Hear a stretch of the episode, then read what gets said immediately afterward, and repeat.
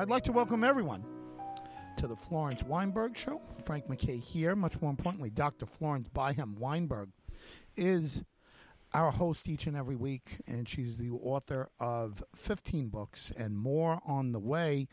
And uh, she's coming to us by way of San Antonio.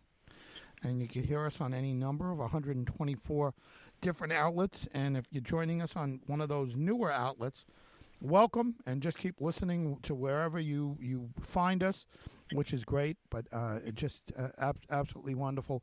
The wonderful Dr. Florence Byham Weinberg. Doc, how are you? I'm doing fine, thank you, Frank. Well, how is uh, And how is the? Oh, you were going to ask me something, but I was going to ask how is the Texas legislature doing? Uh, they they seem to be concerned with things that that don't matter, and they're ignoring some things that do matter. Yes, well, there's there are culture wars going on with the uh, with the Republican right right now, and uh, the Texas legislature only meets once every two years, if you can believe that. Wow. And this, uh, yeah. And this time, of course, we had uh, a week of uh, below freezing weather. In fact, uh, we had weather down to 8 degrees Fahrenheit. Uh, one day was uh, somewhere between 8 and 11 degrees Fahrenheit, uh, which killed half of the vegetation, or certainly set it back. We have palm trees here in, in San Antonio Wow. uh, and only about uh, I'd say a third of them survived and have pr- sprouted greenery, and the rest of them are these very tall columns with uh, uh, dead vegetation on top. Uh, and that will have to be taken care of, removed, and so on. Anyway, uh, this was because our electrical grid was not adequate. Had we had already had a cold snap way below freezing about 10 years earlier, and uh, uh, the, the legislature didn't do anything about it then, and it didn't. This this time they didn't uh, really talk about the electrical grid. They were too busy t- uh, trying to pass laws, uh, and they failed, thank God. But anyway, pass laws against allowing transgender gender children to play sports in schools. Wow. Uh, they had a previous legislative session in which they tried to keep transgender children or transgender people altogether from using uh, the bathrooms uh, that were uh, the bathrooms they felt they ought to be using according to their sexual identity, not their biological sexual identity, uh, and that that uh, took up most of the legislature time that year, and now it is uh, sports for uh, transgender children, um, and uh, that one that one got uh, defeated, uh, but then there was the other thing, which is don't teach about slavery in Texas history. Wow. We can't have the truth told. Oh. That, for instance, the Battle of the Alamo uh, was fought in part to preserve the right to own slaves. Wow. so Wow. uh, that is that is partly what I'm going to talk about, actually, because I'm publishing a book that has to do, uh, obliquely has to do uh, with that very problem. And it's called Before the Alamo, a Tejana's story. And uh, Tejana, uh, Tejana, the word is Texan in Spanish, um, and uh, it is the, ter- the term that uh, Spanish-speaking Texans used to call to designate themselves. And the Anglos, the ones who were English-speaking, called themselves Texians, with an I in it, not Texans but Texians, back in the 19th century. Anyway, the book before the Alamo is about a young woman growing up. She was born in 1814, and she was what 22, 22 uh, in 1836. and she acts as a nurse during the Battle of the Alamo. The Battle of the Alamo is not central to the story, but I used Before the Alamo as my title because the words the Alamo bring people's attention universally, word, worldwide, thanks to Hollywood and a TV series that featured Fess Parker. Uh, and of course, a three hour movie called The Alamo, uh, Mm-hmm. starring John Wayne in 1950, I think, is Did- when that came out. Did he? Uh, was he uh, Davy Crockett? Uh, who was he? Uh, Uh, John Wayne, gosh, I think he was Davy Crockett. Yeah. uh, Jim Bowie? Yeah. Uh, yeah, probably Davy Crockett. He probably would have been. Yeah. Yeah. And Fess Parker was Davy Crockett in the TV series. Yes. And I always uh, laugh about the name Fess Parker because Fess is the name for buttocks in French. but most Americans don't know that, so they take him quite seriously. Wow. but anyway, uh, back to the subject. Um, this book took me a long time to write because I had to learn Texas history. I, I'm a New Mexican, and I know a little bit more about New Mexico history because I grew up there in part. Um, but um, I researched it in the Alamo, in the archive and library uh, in the Alamo between two, 2016 and 2018. At which point, uh, the uh, the whole Alamo, including the library and archive, were seized by the state of Texas, and the librarians and archivists were locked out. They changed the locks so that the uh, librarians came to work that morning, and I came to do my uh, my work also, my research, and we were all locked out. Mm.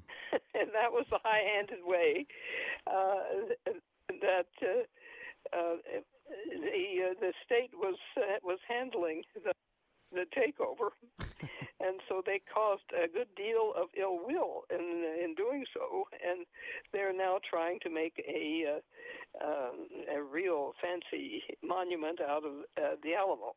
Mm. Uh, but and this is all beside the point. Uh, my book, then, I offered to big publishers in New York City through an agent who had connections that way, and the big uh, publishers in New York City spat on the book and said it's uh, local, local yokel stuff. We don't want to be bothered with it. And uh, so my agent then said, "Sorry, I can't represent you anymore." Oh. Yeah. Uh, I offered her another book, and she rec- she just turned that down cold. Uh, it was even worse because it was about uh, the, French Renaissance, and nobody would be interested in buying a book in that uh, in that area. Uh, anyway, so the book lay dormant during 2020, of course, thanks to uh, COVID, um, and I was occupied by uh, writing something else, uh, my namely my memoir. Uh, but now uh, it's the uh, this book before the Alamo is going to be published, and so I want to talk about it a little bit. Yeah. Well, listen. First of all, congratulations on on another on another title. I mean, this is uh, uh, this is terrific. Uh, second of all, uh, uh, shame on them for saying it's just local because all of these issues that you're talking about are are pertinent uh, to the uh, uh, the story of America, especially the. Um, you know, you're going to touch on, you know, if you're going to touch on slavery and, and the fact that the Alamo Yeah. was uh, was was fought in partial partial to uh, uh, to preserve slavery. Uh, the other thing is the the Alamo was an international uh, story. I mean, it, it's a uh, it, it's a well read and well told story all over the world, not just in America. But the Alamo is That's it. Yes. yeah, yes. it's a big deal. Indeed, and therefore I just had to have the the name Alamo in the title yeah, because uh, because of that very fact that uh, people would uh, would recognize. Oh, that must have to do with the Battle of the Alamo. Yeah. uh, which and there is a chapter in it about exactly that, a couple of chapters. Um, but the issues uh, for uh, over which the battle was fought um, are basic to the book. Uh, and before I get back to my own book, a new book came out called "Forget the Alamo," uh, and there was a full page, uh, not editorial, but a review of the book uh, in the San Antonio Express News, which is, by the way, a very good paper. Uh, it, it's a balanced paper, giving both sides in the editorials, uh, and this particular review uh, I found very interesting. Uh, there were three authors to it uh, Bryan Burrough, Chris Tomlinson, and Jason Stanford, and they did a lot of historical research. And the main point of the book is to point out that the heroic Anglo fighters were not so much as fighting for freedom as as we were just saying, to seize Texas for themselves the Anglos, and to preserve the right of uh, having of owning slaves. Mm. And what had happened was uh, that the Texans revolted against Spain way back in the beginning. Uh, act- actually, the Texans were descendants of Spaniards, white Spaniards white Spaniards came into Texas in 1618 and established missions. And the reason they were establishing missions along the Sabine River was to keep the French out. So it was a, a power play between two European nations, both of them white, yeah. France and Spain. And most of the missionaries came from northern Spain, and so they were doubly white. Um, and uh, the big influx of Spaniards came. Uh, that I should say, I should say the big influx into San Antonio came in uh, 1831 when the King of Spain uh, persuaded a group of starving merchants and farmers on the Canary Islands uh, to take noble titles and some money and colonize New Spain and the portion of New Spain that was suddenly designated to be colonized was Texas, wow. and uh, particularly San Antonio. And so um, these people then um, were very white. They didn't have much Moorish blood in them, but they brought, when they came in, they came in with the racial prejudices of the Spanish at the time, from the Middle Ages and Renaissance and on, and on to today, as a matter of fact, against the Muslims, uh, those North Africans with their olive skins and straight black hair, uh, who uh, invaded Spain in 711 AD and uh, took over the government from the Visigoths, who had taken over the government from the Romans in in four, uh, 408 AD. Uh, and uh, uh, anyway, these people uh, were of a different religion, and they were darker skinned, and therefore they were inferior. And there was the reconquest of Spain from the north uh, and uh, it culminated with Fernando and Isabel in 1492 expelling all Jews and Muslims from Spain. Wow. And so there was a great exodus of all the intellectuals and uh, patricians uh, uh, out of Spain uh, into the rest of Europe. Uh, so uh, that is the history, and it's a racial history, a racial prejudice history. And so the uh, the white Spaniards came in with their own racial prejudices, which, as I just said, they all they retain. So, it, uh, of course, the real natives of San Antonio were the Indians, the so-called Indians, the natives who had been here since God knows when, at least an eon. Uh, and when people, when these white uh, settlers intermarried with some of the native people, then they were looked down on as mestizos, uh, a people of mixed blood. So those were second class. Uh, and the he, the heroine of my book, the protagonist of my book, is a, is a little girl who grows up uh, during the pages of the book, uh, and she is the daughter of one of these patricians from ultimately from the Canary Islands, um, who interma- who uh, not intermarried, but uh, impregnated a servant uh, Indian woman, and so this little girl is born a half breed, and therefore inferior, and she has to make her way through the pages of my book. Uh, and become literate and uh, and a factor in uh, this story of Texas.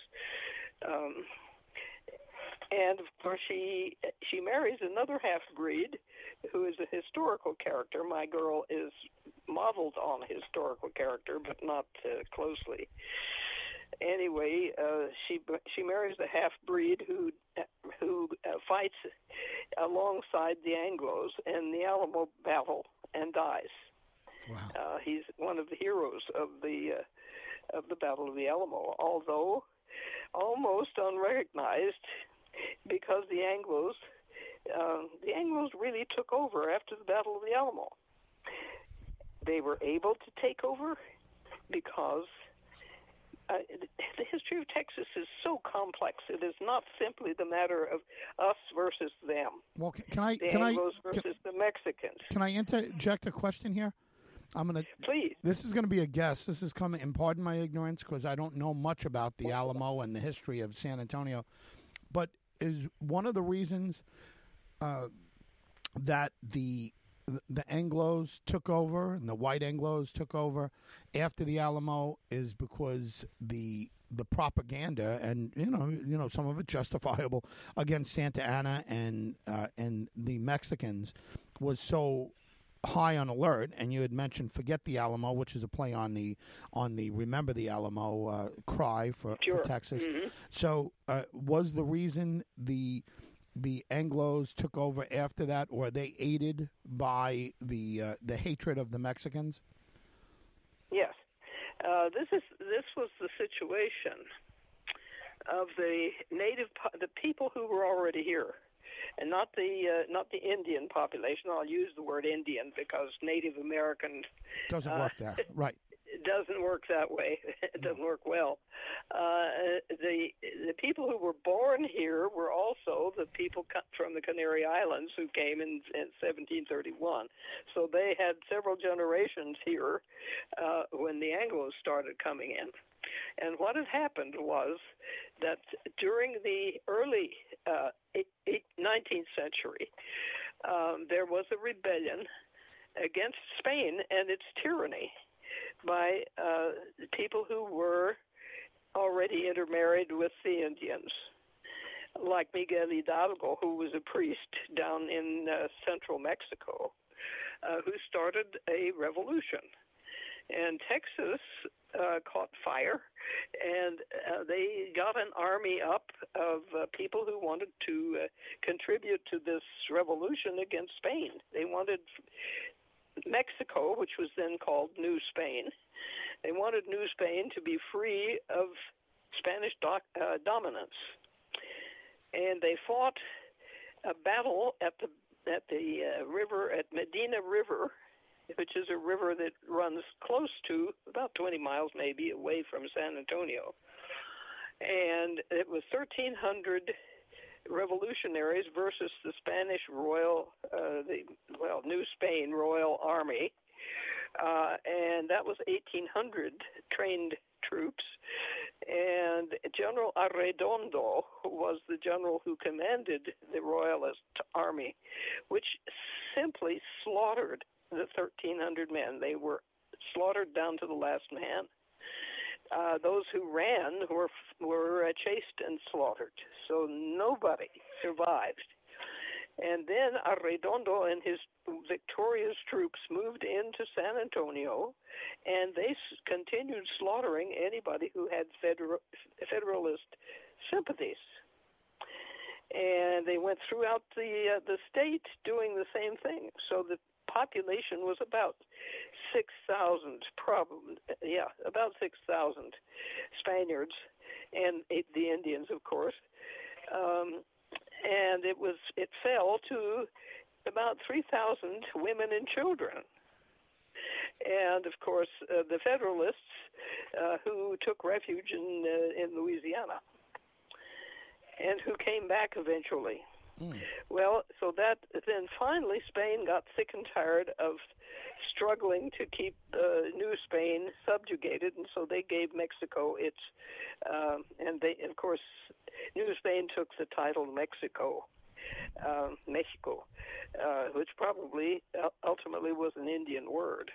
But uh, anyway, they gave Mexico, Mexico, its uh, independence in 1821, and a constitution which is very, very similar to the United States Constitution mm. came out in 1824, in which uh, the states, the, what the places that had been provinces, and Texas was one of the provinces, and then there was Coahuila and Chihuahua and uh, and uh, Nuevo Leon. I mean, uh, and so forth. Um, so all those provinces were made uh, states. But Texas, because it had such a low population, was combined with Coahuila, which was the uh, province right below us. Uh, the, the, now a Mexican state right below us, Coahuila. And they, Coahuila then gained access to the uh, Gulf of Mexico, so it had a port and Texas gained some more population. Of course, the Texans were not pleased, but uh, they were happy with the uh, Constitution of 1824, which, by the way, forbade slavery. Slavery was totally outlawed. Hmm. Well, uh, wow. because of the low population of Texas, Stephen Austin brought in fam- 200, 350 families Anglo families and promised that they would convert to Catholicism and learn Spanish and be good citizens of Mexico. And they were. Wow. But then thousands of other Anglos were waiting on the borders of Louisiana, the, the border between Louisiana and Texas, um, and from the border between Arkansas and Texas. Uh, and figuratively speaking, banging on the doors to get in. Uh, it was similar to the the Sooners in Oklahoma. They, it wasn't that they were all lined up uh, with their wagons, horses, families, and the and and so on, waiting for the gunshots so they could rush in and grab land. But what they really wanted was to rush in and grab land. Yeah. And they were already infiltrating uh, after Steve, Stephen Austin sort of broke the the main barrier against Anglo's coming in, they were infiltrating.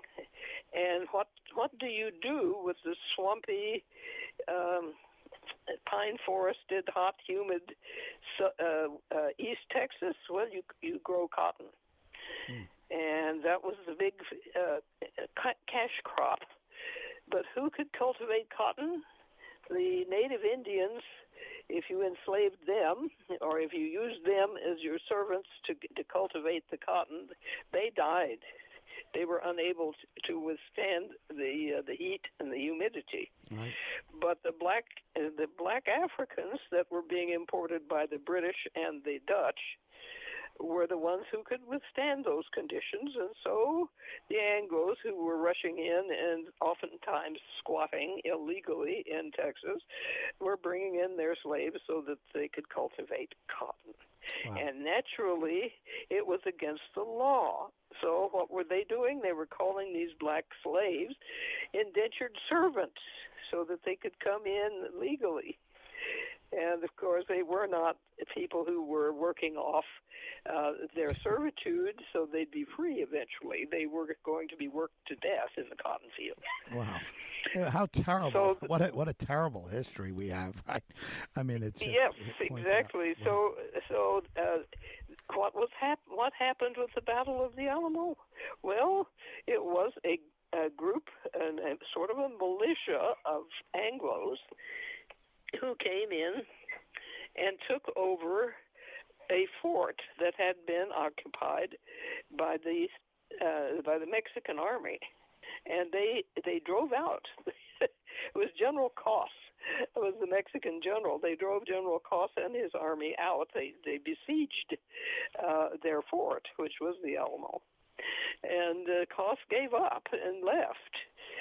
And Santa Santa Anna, meanwhile, of course, here we had this Constitution of 1824, which had turned uh, Mexico into a republic, a representative republic, uh, and uh, uh, so each state had its its uh, governor and legislature, and it had a little uh, it had a little army. Each each state had its own little army, also, which is not the, the case here in the United States. But Yeah. uh, that was one wrinkle that was different. But anyway, uh, the, the the Tejanos were happy with this, but then Santa Anna came under the pretext of being uh, properly elected, and then he declared himself dictator. And so the, the citizens of San Antonio were divided. Some of them wanted to go along to get along. Uh, my country first of all, you know, uh, my country before all, and I'll forget the politics. And there are many, many Americans who are who are doing the same right now. And then there were the others who were loyal to the Constitution of 1824. And so the citizenry of, of uh, San Antonio was divided between the people who were, you know, my country, uh, right or wrong, I think is the way it, the saying goes, my country, right or wrong, or those who uh, who believed in a representative democracy. You know, the more things change, the more things stay the same, right? Ain't it the truth? so, so when the Tex the Texians took over the Alamo, um, uh, Santa Anna got was furious. He ha- had already gone to war against the Federalists, as they called themselves, those who were pro representative democracy in Mexico itself, and he had already destroyed the uh, uh, the city of Zacatecas, which had been a Federalist city, and so uh, Mexicans were killing Mexicans already, uh, as they had done against uh, the Spanish rule before, not too long before. But anyway, so Santa Anna then uh, won the battle in Zacatecas and decided he'd come on up and uh, whoop those Anglos and get them out of Texas. He wanted to to uh, cle- clean. It was uh, going to be ethnic clean cleansing. Get Yeah. those Anglos out of Texas. They have no business here because they're bringing in their slaves under false pretenses. So that's why Santa Anna lit on San Antonio first, and why the Battle of the Alamo happened the way it did. And he wasn't he wasn't going to give them any quarter. Uh, but there was a, uh, and this is unbeknownst to most everybody, and it certainly isn't in the myth of the Alamo. He offered the defenders of the Alamo an armistice so they could decide whether they really wanted to fight to the death or not. And uh, and the uh, defenders of the Alamo decided that they would go ahead and fight. But there was an armistice of three days, during which there was a parley, and some people left. And so it's not this solid, uh, stalwart, heroic um, defense of freedom that we've all learned as children. Uh, it was uh, a negotiated pause, and then the battle ensued because the battle without quarter uh, ensued because the Anglos decided that they would fight um, uh, Santa Anna to the death. Do, do you and know? it was obvious that it was going to be that way because there were something like 3,000 uh, Spanish tro- or uh, Mexican troops uh, against the um, the defenders of the Alamo. Okay, now what was the population of San Antonio doing meanwhile? Well, some of them came uh, into the Alamo to fight with the Anglos, so it was a mixture of Tejanos and Texians and um, and the rest were going along to get along. and so they didn't take either side. They just hunkered down, uh, and the uh, the bullets whistled over their heads. And so that's the way it really went. Do you, do you know? and of course, if I could just say something, do you know nowadays? Do you know how many people would be sympathetic towards Santa Anna uh, if uh, in this particular fight? Right? I mean, right? Yeah. I mean, think about it. He was on he he was on God's side, right? He was on he was uh, you know, and it sounds so anti patriotic for us to say, but uh, I mean, think about it. Uh, he was fighting for anti-slavery. Yeah. of course, he was fighting for total domination. Well, oh, of course, oh, no, no, no, but, no doubt. Uh, part of his, yeah, exactly. Part of his mission was to get rid of these slave-owning usurpers of property that were in Texas. Yeah. yes. wow. Yeah, dictator. Yes, let's not forget he was a dictator. But there would be a lot of people that would be that would have sympathy on the side of uh, of the Mexicans. Of, of Santa Anna, absolutely. Yeah. I mean, if if it wasn't for the fact that it was called the Battle of the Alamo, it was some other battle. Uh, but then, of course, um, uh, Sam Houston had gathered a ragtag army uh, of uh, of Anglos, and uh, at San Jacinto, then uh, uh, only weeks later, uh, surprised Santa Anna's army and whooped the heck out of them. And the battle cry was "Remember the Alamo." and therefore the the phrase "Remember the Alamo" lives uh, in uh, in glory from from then on. But what happens then is that the Anglos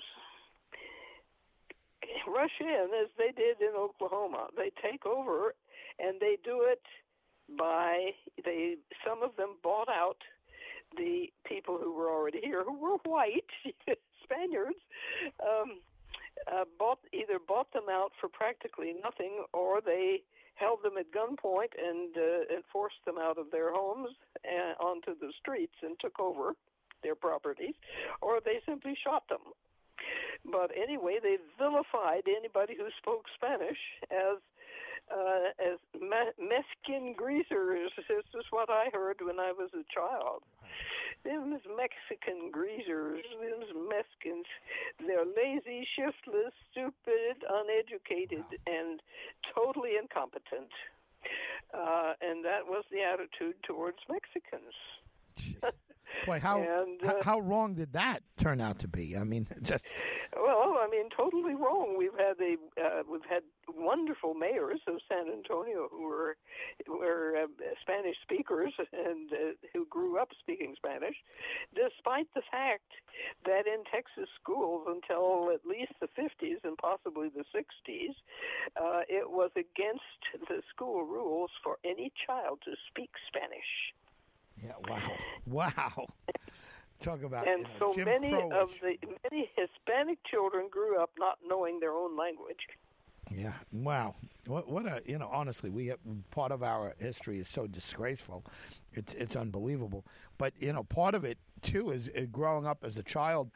Um, Mexicans were portrayed even in cartoons as being, oh, yes. you know, uh, they're having their siestas all day and the, the big hat, right. the sombreros over the face, and it's like, please leave me alone, let me sleep. You know, it's uh, it's this terrible stereotype that that we grew up with as children that somehow yeah. Mexicans were lazy. Now we're seeing, you know, I mean how hard the Mexican people and the people of South America and and Central America how hard they work to become citizens.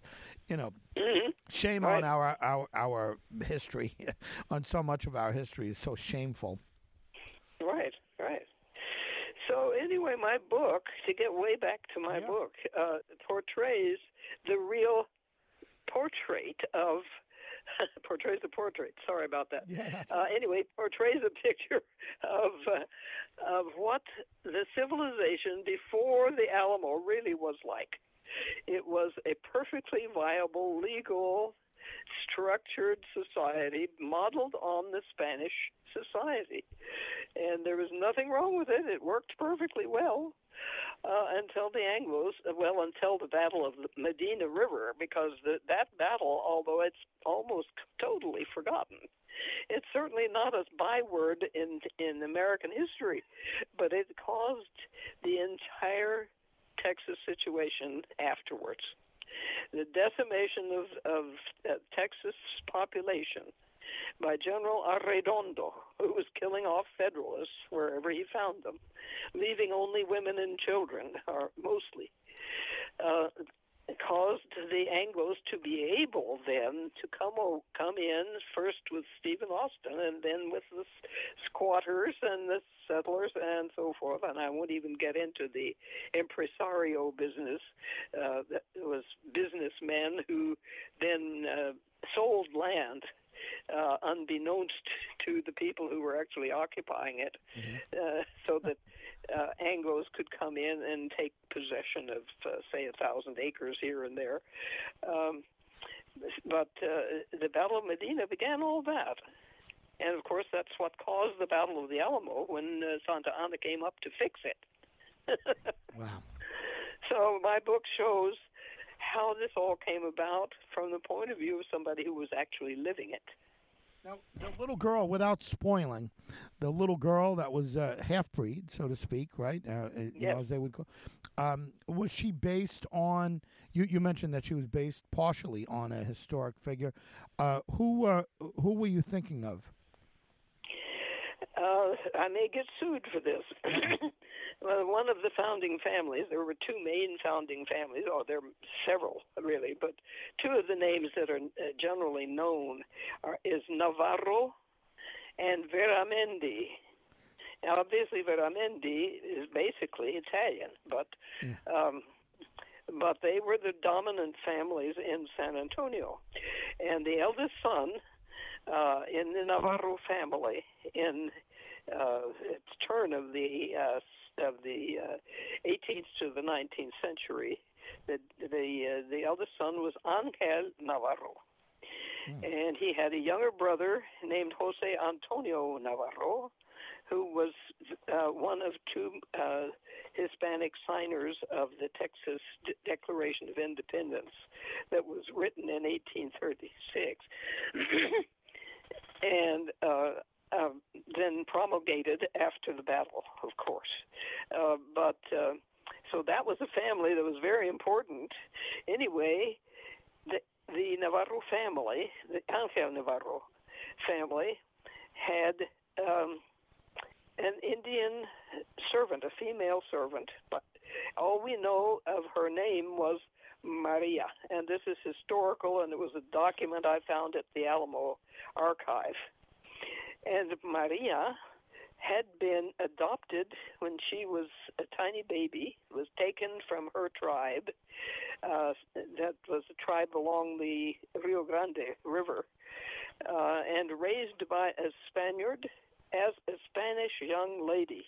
So she knew nothing about her folkways, her real uh, native folkways. She knew only what a Spanish girl would know growing up. So she was uh, she could p- play the piano. She dressed as a Spanish young lady. She could read and all of these things. And yet, um, when she was old enough, her uh, adoptive father uh, fell victim to her charms and raped her. Oh my God! And then when uh, when she became pregnant, he sold her on the slave market which was illegal, by the way. Oh my gosh!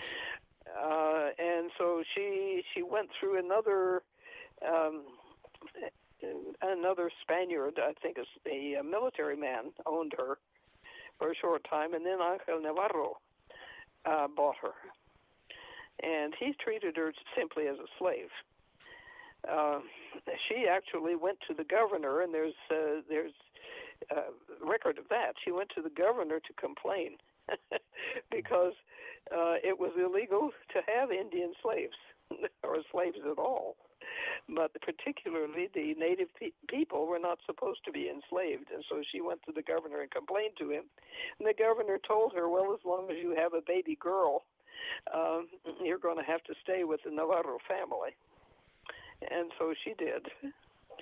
But this girl whose first name was Petra. So she was Petra Navarro, was baptized uh, at, in Fernando uh, Church, which is now Fernando Cathedral, uh, in January of 1814. And then the record of Petra Navarro disappears.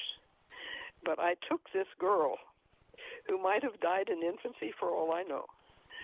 Um, or she might have been someone who was later uh, sort of in the family.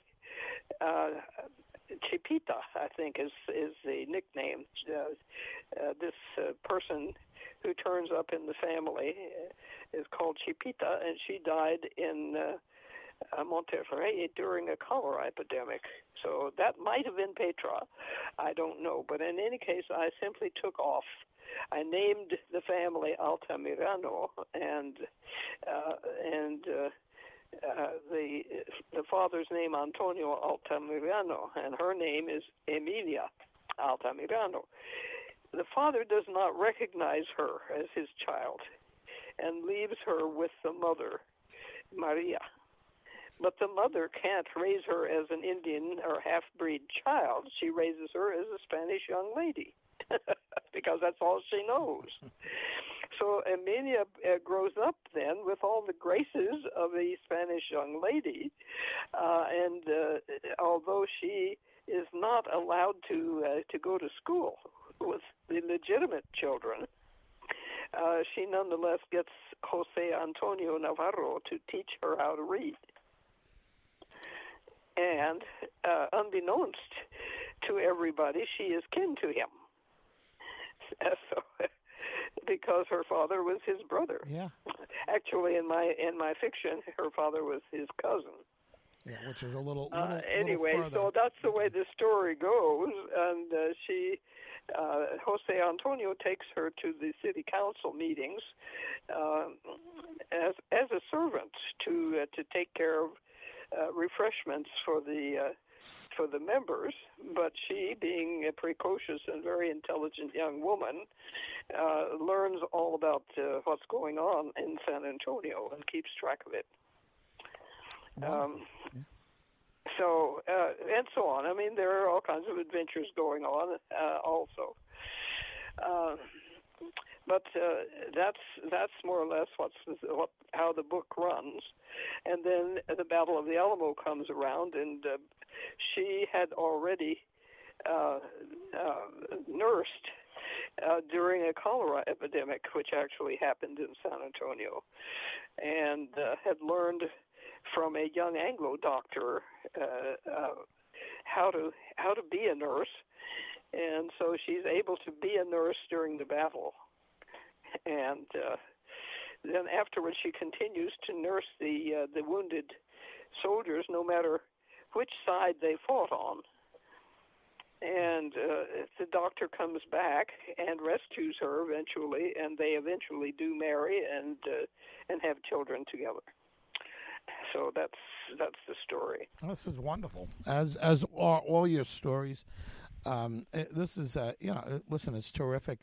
Uh, do you uh, do you feel a uh, I don't know, do you get a feeling when you're done with the books if it reminds you of anything else? Uh, you know, like for example, this heroine, uh, is she is she like or unlike anything you've written before? She's totally unlike anything I yeah. ever wrote before. Yeah, uh, I just decided um, I, I just decided to take on Texas history and try to straighten it out so that people could understand it. It is incredibly complex, however. And people simply like to think in uh, binary pairs, us versus them, and we're still doing the same thing. So I think my, my effort to show the complexity of uh, what actually happened in Texas is uh, is going to fall on deaf ears. yeah, I, I don't know that you're going to change anybody that wants to stop the teaching of uh, of slavery in Texas. Yeah, I don't think they're going to. Uh, you know, I, I don't think they're going to be changed. It's going to be generational. It's going to have to be their children. Um, mm-hmm. Yeah, that's I guess that's what they're hoping for is that their children will grow up thinking like them. You know that uh, you know, hey, uh, my country, right or wrong, and and they'll have a new, you know, a, a whole new generation of people not caring about other people, let's say, and Mhm. and Yeah. uh, you know to put so much emphasis just to kind of go full circus uh, circle to uh, to put so much emphasis on whether uh, transgender children should play sports or not Yeah, is, uh, is is such a you know terrible and a ridiculous. I I- you know, can you can you explain to me why a transgender child wouldn't be able to play sports? I mean, what is the, you, you know, like uh, is it deciding, you know, like what's what team they're on? I guess what whatever team they identify with is, is what they should be able to try out for, and it should be up to their yeah, abilities. exactly. You know, And of course, with uh, with modern medicine, a transgender child, uh, if it is a male trying uh, transing into a female, uh, he gets uh, doses of estrogen, and so all of his uh, testosterone muscles uh, disappear, and his hips widen, and he gets breasts, and and and uh, he has the same strength and and maybe ability as as a uh, a talented female uh, who was born female uh, would have. So I see no reason why the poor fellow, now a girl, uh, is not allowed to play uh, with uh, uh, with a, a girls' basketball team, for instance. Uh, I mean, it's just absurd. yeah. Uh, just uh, listen, wonderful as always, Doc, and uh, and again, the name of the book is Before the Alamo. And uh, again, when will it be? uh, When when will it be uh, readily available? Oh, I I don't know. I'm just uh, just now um, contracting with a designer, and uh, I'm in con- in contact with her. She's sent me some questionnaires. Uh, she's going to design the cover. I'm calling uh, since I'm self-publishing it. I'm calling my publishing company Maywood House uh, because uh, I think it was either I, I forget whether it was ISBN or the copyright people asked me uh, what the name of the publishing firm was going to be. And I I am incorporated as a business because I do editing, Yes. uh, professional editing for uh, press, for presses for authors who are publishing with uh, with other presses, um, and I am FM Weinberg Incorporated. And so the copyright people asked me if I wanted FM Weinberg Incorporated to be the publisher, and I thought, no, that's really prosaic, and everybody would know it's it's self-published. So I gave it my middle name plus Wood. So Yeah. my middle name is May, and so Maywood House Wow. is publisher, and I think it sounds rather distinguished. yeah, I, I do too. Maywood House. I mean, uh, why not like Random House? You know, it it feels a little like Random House or something along those lines. it's good. I, Right. It's terrific, and and we'll be hearing much more about it as we move on. But uh, Doc, congratulations. Any last thoughts? Uh, no, just just think think good thoughts so that I can uh, do this uh, gracefully and uh, and quickly because I'm I have a, uh, a marketing campaign beginning and I need all of the help and good luck and good wishes that I can gather for that enterprise. Uh, way to go, Dr. Florence Byham Weinberg. Thank you very much. Thank you, You're Doc. welcome. And to everyone out there, we thank you for listening. We know you have a lot of choices, and uh, we encourage everyone to, to get the book when it's ready. But uh, especially, in, you know, keep an eye on on July. Uh, you'll be hearing a lot more about uh, the Doc's book, and, uh, and and again, and and books in general. And keep a, an ear out and keep an eye out. Frank MacKay signing off. We'll see you next time on the Florence Weinberg Show.